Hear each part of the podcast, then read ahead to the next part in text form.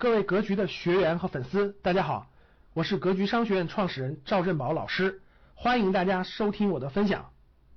第三本《浴血荣光》这几本书我一块儿说，各位，这几本书都是金一南写的，都是金一南写的。金一南这个作者是我比较喜欢的，我旁边就放他书。金一南呢，这个大家知道的应该了解，金一南是国防大学的国防大学的这个。这个这个这个所长，国防大学战略研究所的所长，博士生导师，确实原来也是高参，就是中中南海高参。然后呢，这个这个写的书呢，我觉得很有水平，很有价值。我大概在几年以前看的第一本书是《走向辉煌》。我是在哪儿看的《走向辉煌》的？各位，我是在那个飞机上，就是我出差的时候，在在在飞机上看了。这有一趟出差的时候，来回去上海出差的路上看完的《走向辉煌》，我非常触动。我第一次看到有人这么去写长征，有人去把长征的更深刻的含义写出来，有人把整个当时的历史背景，我所不知道的，我过去从来没有学就没有不了解的整个的这种我党这些人士的苦难辉煌写出来。我看完以后。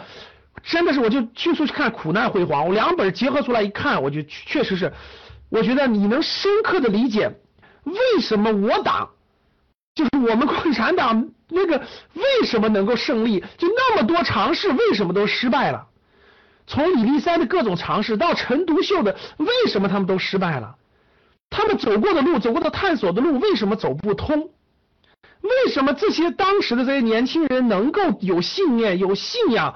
走下去。我记得我看那个这个这个这个连续剧的时候，我印象特别深刻的一个情节，我特别希望分享给大家。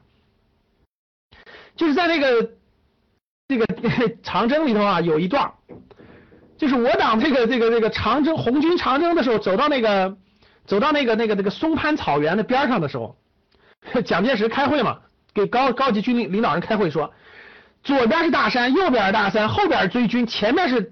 前无古人后没有没有人走过的草原，所以我们一定能把红军这个包围在这儿。结果没过了多久，这个没过了这个多久，那个那个他那个将领回来报告说，报告这个红军据空军侦察，红军走那个走向了这个这个大草原。哎，当说完这句话以后呢，这这个这个这个这个将领是这么对蒋介石说的：说报告没错，呃，共匪。据飞机侦察，共匪走向了大草原深处。当这个说完以后呢，蒋介石愣了几秒钟，然后就对这个将领说：“你刚才说什么？”就问他：“你刚才说什么？”那个人没反应过来，他又说了遍：“你刚才说什么？” 他说：“共匪，你见过这样的土匪吗？”蒋介石说：“你见过这样的土匪吗？你你过去这两千年见过这样的土匪吗？”这么坚定，这么有信仰，这么打都打不灭，追追都追不垮，然后这么有信仰，无论多大的艰难困苦都勇往直前。他就说：“你见过这样的匪吗？”他自己对那个将领说的，太有触动了，各位。从古中匪有这样的信念吗？如果是匪的话，很简单。我有一次课程说了，你们别跑了，别去草原了，你们不就要几套别墅吗？不听说不是北上广深房价贵吗？不听说不南京房价贵吗？别跑了，每人四套，每人四套到南京来吧。你们不是那个，你们那个不是那个讨不了老婆吗？行行行，南京的每人给你们介绍俩两两两个来给你娶俩老婆，我同意了。你不缺钱吗？每人两五百两黄金，快快快回来吧，别别闯了，别那么辛苦了。各位你说是不是？这是这个这个信仰是完全不一样的，各位。当你看完这个金一南给你梳理的这个历史，我觉得啊，你会你会重新树立你对近很多问题的观念的看法，你会树立很多观念的看法。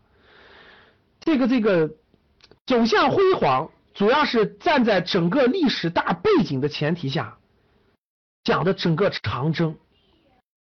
然后呢，这个为什么会长征？长征的历程，包括信仰、价值观都讲明白了。苦难辉煌这本书特别好，讲的是整个从我党创办以来，这就整个那个大背景，就是整个中国近代史的大背景。为什么孙中山的失败了？为什么杨元失败了？为什么各个尝试都失败了？为什么这个这个民主共和在中国走不通？为什么这个每个问题都有案例，都给你用虚，就是我们都不知道。各位，教室里两千五百多人，其实你们都，其实我们就不知道，或者就不了解为什么不能走那样的，或或我们经常会去问一些，就说一些很很肤浅的话哈，就为什么不能这样？其实你看完《苦难辉煌》这本书，你能找到答案，各位，你能找到答案，你能找到答案。感谢大家的收听，本期就到这里。想互动交流学习，请加微信三幺幺七五幺五八二九三幺幺七五幺五八二九，欢迎大家订阅收藏，咱们下期再见。